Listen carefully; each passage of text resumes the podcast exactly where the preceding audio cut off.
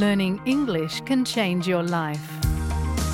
You can improve your English and learn about Australian culture at the same time with SBS Learn English.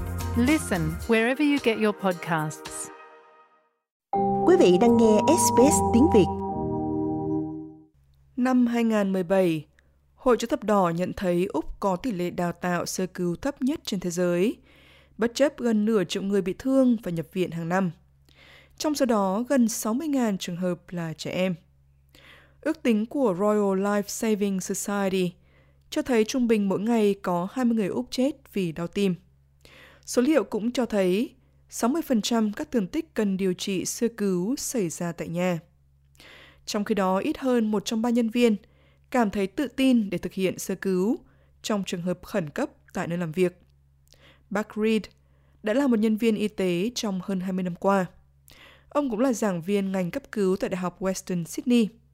Ông Reed nói, mặc dù hầu hết mọi người không thực hiện khóa đào tạo sơ cứu trừ khi được yêu cầu cho công việc, thế nhưng tham gia học về sơ cứu có nhiều lợi ích. So first aid training does two things. It both gives people skills to sort of self-manage Huấn luyện sơ cấp cứu làm được hai việc. Nó vừa mang lại cho mọi người kỹ năng để tự xử lý các tình huống và cải thiện kết quả y tế nếu họ bị thương hay không khỏe. Nó đồng thời cũng mang lại cho mọi người sự tự tin. Đó là một cách tốt để mọi người tìm hiểu về các phản ứng trong các tình huống, không chỉ về cách sơ cứu mà còn về cách chuẩn bị tinh thần cho bản thân. Các khóa huấn luyện sơ cứu dạy cho mọi người kiến thức căn bản về cách phản ứng với các tình huống khẩn cấp khác nhau và điều trị các vết thương khác nhau. Ông Reed cho biết, mục đích là giúp những người bị ảnh hưởng có cơ hội khôi phục hoặc sống sót cao hơn trước khi họ có thể tiếp cận các dịch vụ y tế chuyên nghiệp. First aid training is focused on before the help arrives. Having said that, when people call triple zero, for Huấn luyện sơ cứu tập the trung vào thời điểm trước khi trợ giúp đến nơi. Ví dụ như khi mọi người gọi 3 số 0, người nhận cuộc gọi sẽ hướng dẫn họ qua điện thoại để hỗ trợ. Rõ ràng khi bạn gọi 3 số 0 do chuyện gì đó xảy ra, đó có lẽ không phải là thời điểm tối ưu để tiếp nhận nhiều thông tin mới. Mọi người càng chuẩn bị trước thì điều đó càng hiệu quả. Chắc chắn nếu ai đó bị bệnh hoặc bị thương nặng hơn, chúng tôi muốn mọi người làm mọi việc này ngay từ giây phút trường hợp khẩn cấp xảy ra trước khi nhân viên y tế có mặt.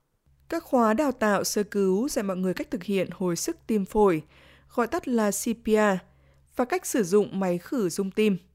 Đây là hai biện pháp can thiệp quan trọng nhất có khả năng cứu mạng người mà ai đó có thể thực hiện để giúp đỡ người bị nhồi máu cơ tim. Ông Reed nói rằng, việc đào tạo CPR nên tuân theo các quy trình của Hội đồng Hồi sức Úc Châu ARC. ARC là cơ quan cao nhất, quy định các thực hành sơ cứu tốt nhất.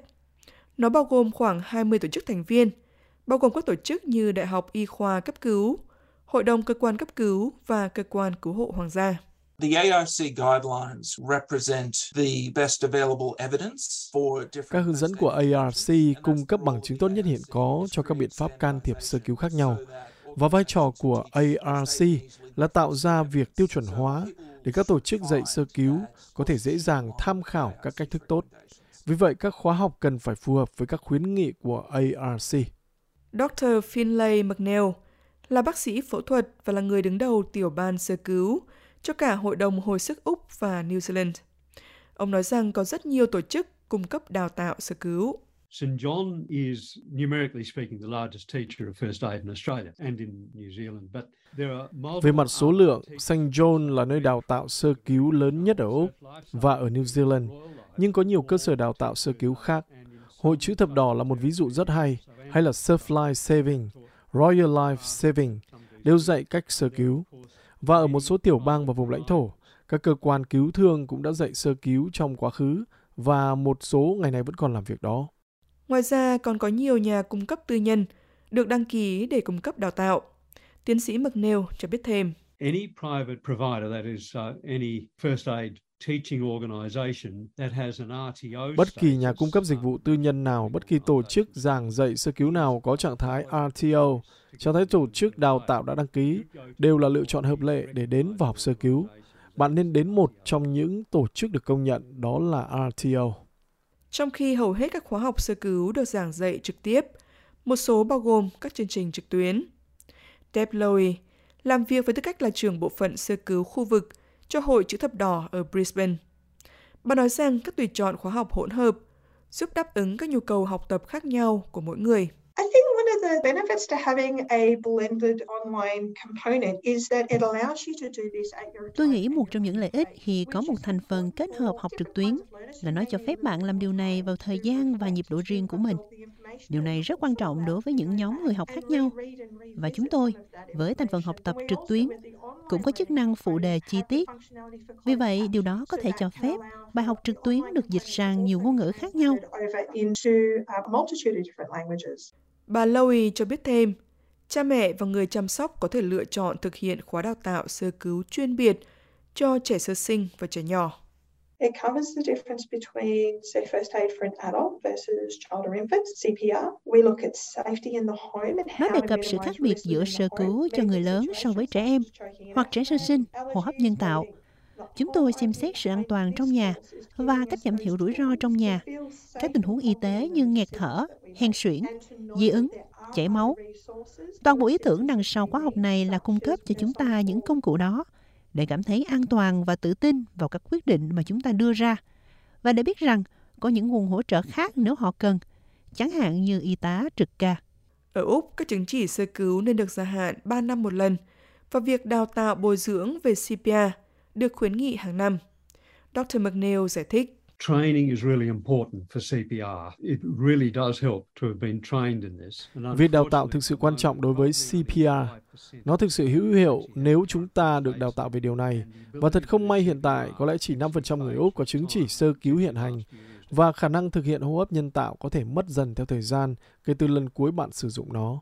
Các khóa học sơ cứu khác nhau về thời lượng. Một số được thực hiện trong vài giờ cho đến vài ngày. Một số được công nhận trên toàn quốc một số khác thì không. Một số phù hợp với môi trường văn phòng, một số khác lại phục vụ cho nơi làm việc ngoài trời.